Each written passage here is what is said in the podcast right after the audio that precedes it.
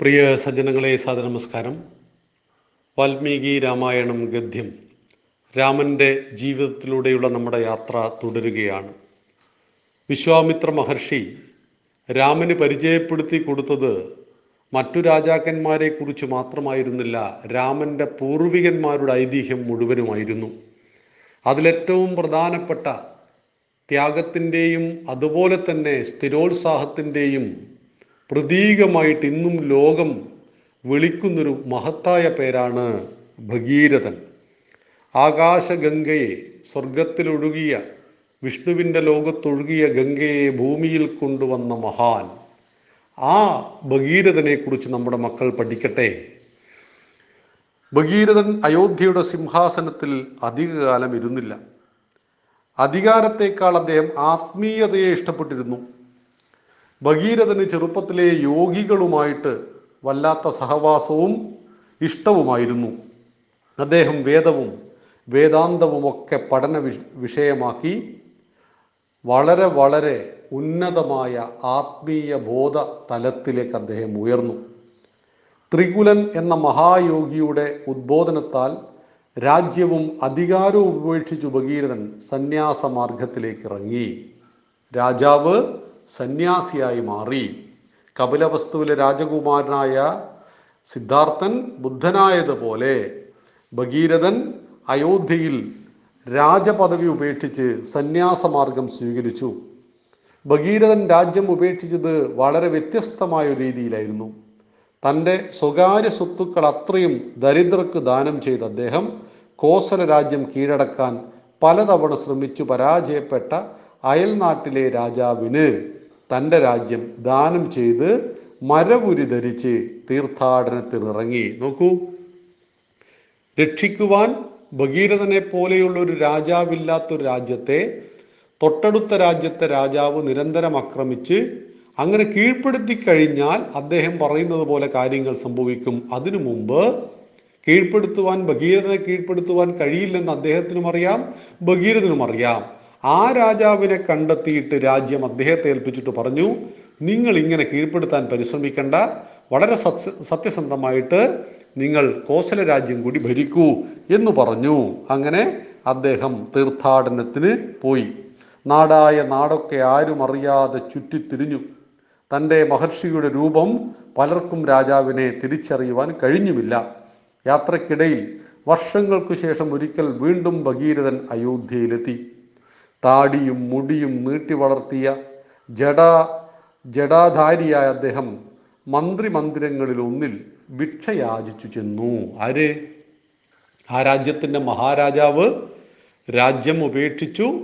ഭിക്ഷാടനത്തിനായിട്ട് അതേ രാജ്യത്തിന്റെ മന്ത്രി മന്ദിരത്തിൽ ഒന്നിൽ ചെന്നപ്പോൾ ഒരു മന്ത്രി ആളെ തിരിച്ചറിഞ്ഞു. മഹാരാജാവ് ഞങ്ങളുടെ രാജ്യത്തിന്റെ മഹാരാജാവ് അദ്ദേഹം ഇതാ ഒരു ഭിക്ഷാ ഭിക്ഷക്കാരനായിട്ട് മുന്നിൽ നിൽക്കുകയാണ്. ജനങ്ങൾ ചുറ്റും കൂടി ഭഗീരഥൻ നാട്ടിലെത്തി എന്ന വിവരമറിഞ്ഞ് ആ രാജ്യത്തിലെ രാജാവ് ഭഗീരഥൻ രാജ്യം കൊടുത്ത രാജാവ് കിരീടവും ചെങ്കോലും അദ്ദേഹത്തിന്റെ കാൽക്കീഴിൽ വെച്ചു. അപ്പോഴേക്കും രാജാവും ആൾ മാറിയിരുന്നു. അദ്ദേഹവും ധർമ്മിഷ്ഠനായി. അയോധ്യ ആര് ഭരിക്കുന്നുവോ? അത് വിക്രമാദിത്യ സിംഹാസനം പോലെയാണ്. അവിടെ ഇരിക്കുന്നവർ ധർമ്മവും സത്യവും മാത്രമേ പ്രവർത്തിക്കുള്ളൂ.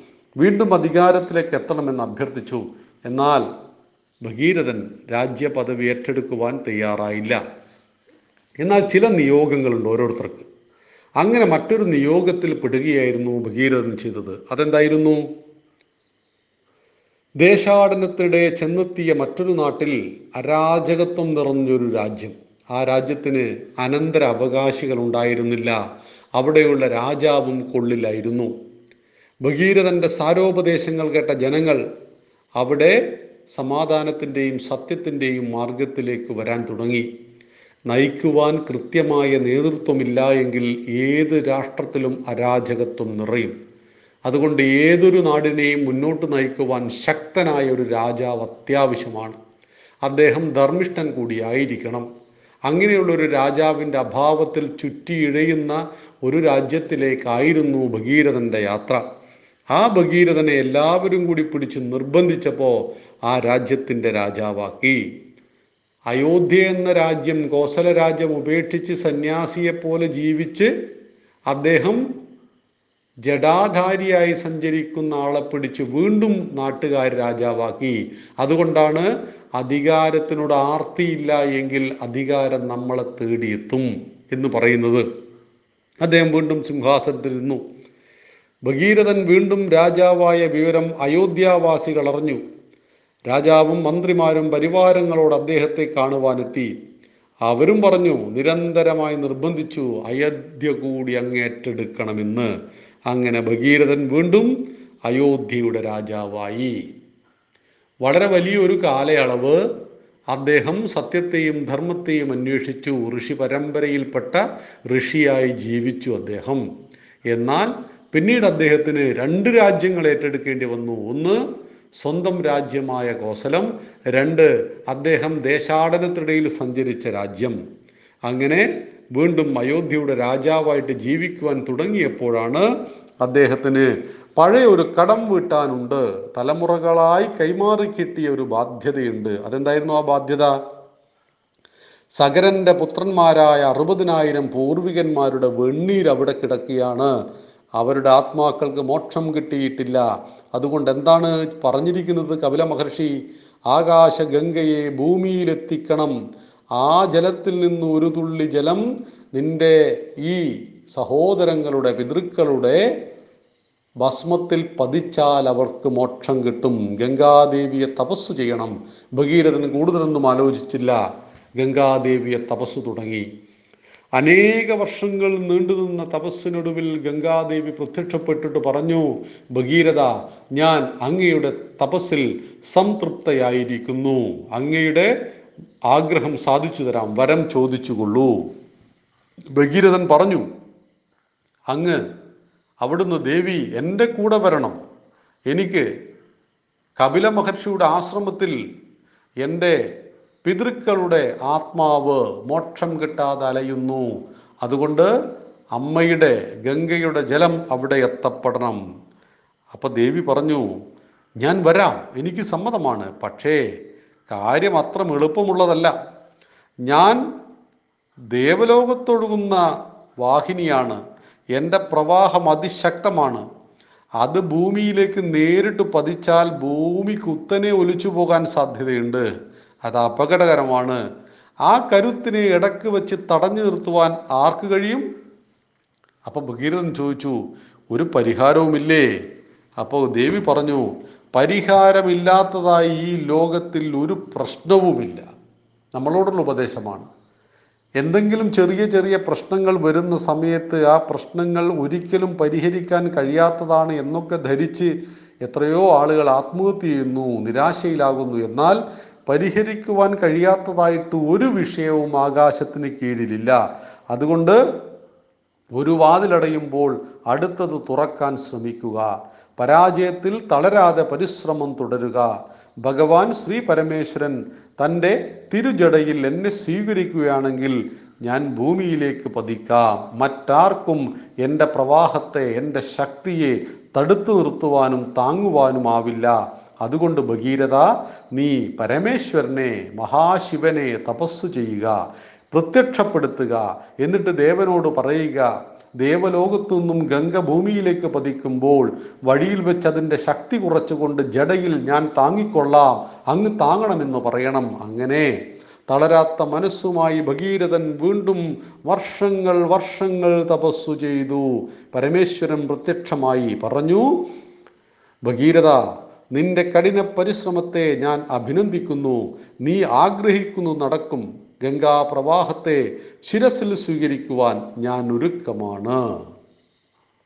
മനുഷ്യനായാലും ദൈവമായാലും ചില സമയത്ത് തോന്നുന്ന വക്രബുദ്ധികൾ ഒരുപാട് പ്രയാസങ്ങൾ ഉണ്ടാക്കും. അങ്ങനെ ഒരു പ്രയാസമുണ്ടായി. ഗംഗാദേവിയുടെ മനസ്സിലുണ്ടായ ഒരു ചെറിയ കുസൃതി അല്ലെങ്കിൽ ചെറിയൊരു അഹങ്കാരം ഒട്ടേറെ പ്രശ്നങ്ങൾക്ക് കാരണമായി. ഭൂമിയിലേക്ക് പതിച്ചുകൊണ്ടിരിക്കുന്ന ഗംഗ കണ്ടു തന്റെ മുന്നിൽ ശിരസ് കുനിച്ചു നിൽക്കുന്ന ശങ്കരനെ മഹാശിവനെ. അപ്പൊ തെല്ലൊരു അഹങ്കാരം തോന്നി. ലോകം ചുട്ടരിക്കാൻ പോകുന്ന മഹാശക്തിയുള്ള മൂന്നാം തൃക്കണ്ണുള്ള മഹേശ്വരൻ ഇതാ തന്റെ മുന്നിൽ വിനീത വിധേയനായി ശിരസ്സു താഴ്ത്തി നിൽക്കുന്നു. ആ ശിരസ് തളർത്തിയിട്ട് തന്നെ കാര്യം. എന്നെ താങ്ങുവാൻ ശിവന് പോലും പറ്റില്ല എന്ന് ശിവനെ ഒന്ന് ബോധ്യപ്പെടുത്തണമെന്ന് ഗംഗയ്ക്ക് പ്രവാഹത്തിനിടയിൽ തോന്നി. ഈ കാര്യം ഭഗവാന് മനസ്സിലായി. കാരണം ഭഗവാൻ സർവജ്ഞാനിയാണ്. ഇതിനൊരു മറുപടി ഗംഗയ്ക്ക് കൊടുക്കണമെന്ന് ഭഗവാനും തീരുമാനിച്ചു. അങ്ങനെ ഗംഗയെ തന്റെ ശിരസിൽ ജടയിൽ വരിഞ്ഞു കെട്ടിക്കിടന്നു അനേക വർഷം ഭഗീരഥൻ തപസ്സു ചെയ്തു ഗംഗ ഭൂമിയിലേക്ക് വരാൻ തയ്യാറായി.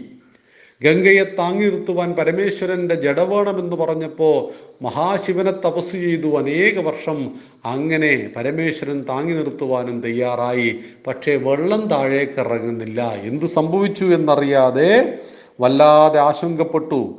ഗംഗയും ശിവനും തമ്മിലുള്ള ഈ മത്സരത്തിൽ ഭഗീരഥനാകെ വലഞ്ഞു. അദ്ദേഹം വീണ്ടും ശിവനെ തപസ്സു ചെയ്തു. ഒരിക്കൽ തപസ്സു ചെയ്തു പ്രത്യക്ഷപ്പെടുത്തിയ ശിവനെ അനേക വർഷങ്ങൾ വീണ്ടും തപസ്സു ചെയ്തു. ആ ഭഗീരഥന്റെ പ്രാർത്ഥന ശിവന് കേൾക്കാതിരിക്കാൻ കഴിഞ്ഞില്ല. അദ്ദേഹം കാര്യം മനസ്സിലാക്കി. ആകാശഗംഗയെ ഭൂമിയിലേക്ക് ഒഴുക്കി. അത് ഹിമാലയത്തിലെ ബിന്ദു സരസിലേക്ക് ഒഴുകിയിറങ്ങി. പിന്നെ എട്ടു ശാഖകളായി പടർന്നൊഴുകി. അതിലൊന്ന് ഭഗീരഥന്റെ അടുത്തേക്ക് പാഞ്ഞു. ഭഗീരഥൻ പ്രാർത്ഥനാ നിരതനായി ഗംഗയെ നയിച്ചുകൊണ്ട് മുന്നിലോടി. അവർ കപിലാശ്രമം ലക്ഷ്യമാക്കി യാത്ര തുടരുകയായിരുന്നു. അവിടെയാണ് തന്റെ പിതൃക്കൾക്ക് മോക്ഷം ലഭിക്കേണ്ടത്. ഇടയ്ക്ക് ശക്തമായി ഒഴുകുന്ന ഗംഗ വീണ്ടും ചെറിയൊരു അഹങ്കാരമുണ്ടായി. ജന്മ മഹർഷിയുടെ ആശ്രമത്തെ വെള്ളത്തിൽ മുക്കിക്കളഞ്ഞു. തപസ്സു ചെയ്യുകയായിരുന്ന മഹർഷി വെള്ളത്തിൽ ഒലിച്ചുപോയി കോപാകുലനായ ജന്മ മഹർഷി ഗംഗയെ സ്തംഭിപ്പിച്ചു എന്നും പറയുന്നുണ്ട്. മറ്റൊരൈതിഹ്യത്തിൽ ഗംഗയെ കുടിച്ചു വയറ്റിലാക്കി എന്നും പറയുന്നുണ്ട്. എന്തായാലും ഗംഗ അവിടെ നിന്നു ഐസ് കട്ടയാക്കി കളഞ്ഞു കുടിച്ചു എന്ന് രണ്ട് വാദങ്ങളും രണ്ട് ഐതിഹ്യങ്ങളും പറയുന്നു. ഭഗീരഥൻ മഹർഷിയുടെ കാൽക്കൽ വീണ് അപേക്ഷിച്ചു. കാര്യങ്ങൾ പറഞ്ഞു. താൻ ഇതുവരെ അനുഭവിച്ച ബുദ്ധിമുട്ടും മഹാത്യാഗവും എല്ലാം തന്നെ വിശദീകരിച്ചതോടുകൂടി മനസ്സലിഞ്ഞ മഹർഷി ഗംഗയ്ക്ക് വീണ്ടും യാത്ര അനുമതി നൽകി. അങ്ങനെ ജന്മ മഹർഷിയുടെ അനുഗ്രഹത്താൽ ഒഴുകുന്നവളായി തീർന്ന ഗംഗാനദിയെ ജാഹ്നവി എന്നുകൂടി അറിയപ്പെട്ടു.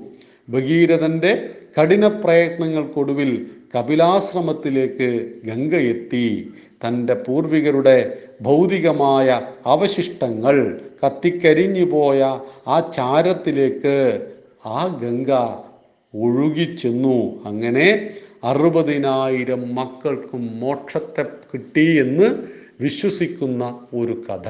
ഇതാണ് സ്ഥിരോത്സാഹം അതാണ് ഭഗീരഥൻ. എല്ലാ വിഷയത്തിലും എ പ്ലസ് കിട്ടിയില്ല. അതുകൊണ്ട് തൂങ്ങി മരിച്ചു കളയുന്നു ട്രെയിനിന് മുന്നിൽ ചാടുന്നു. എന്തുകൊണ്ട്? ഭഗീരഥന്റെ കഥ പഠിച്ചില്ല. ഭഗീരഥൻ എത്ര പ്രാവശ്യമാണ് ആകാശഗംഗയെ ഭൂമിയിൽ കൊണ്ടുവരുവാൻ കഠിന പരിശ്രമം നടത്തി തപസ് ചെയ്തത്? അനേക വർഷം ശിവനെ തപസ് ചെയ്തു. പക്ഷേ ഗംഗയും ശിവനും തമ്മിലുണ്ടായ ഒരു പ്രശ്നത്തിന്റെ പേരിൽ ദേവലോകത്തൊഴുകുന്ന ഗംഗ ഭൂമിയിലെത്താതായപ്പോൾ വീണ്ടും ശിവനെ തപസ് ചെയ്തു. ജന്നു മഹർഷിയെ തപസ് ചെയ്തു. അദ്ദേഹത്തിന്റെ പാദങ്ങളിൽ നമസ്കരിച്ച് സാഷ്ടാംഗം മാപ്പ് പറഞ്ഞു ആർക്ക് വേണ്ടി? തന്റെ പിതൃക്കൾക്ക് വേണ്ടി. അങ്ങനെ പിതൃക്കളുടെ ശാപമോക്ഷത്തിനു വേണ്ടിയിട്ട് ആകാശഗംഗയെ ഭൂമിയിൽ കൊണ്ടുവന്ന ഭഗീരഥനാവട്ടെ നമുക്കുള്ള മാതൃക. ജയ് ശ്രീറാം. നന്ദി നമസ്കാരം. വന്ദേ മാതരം.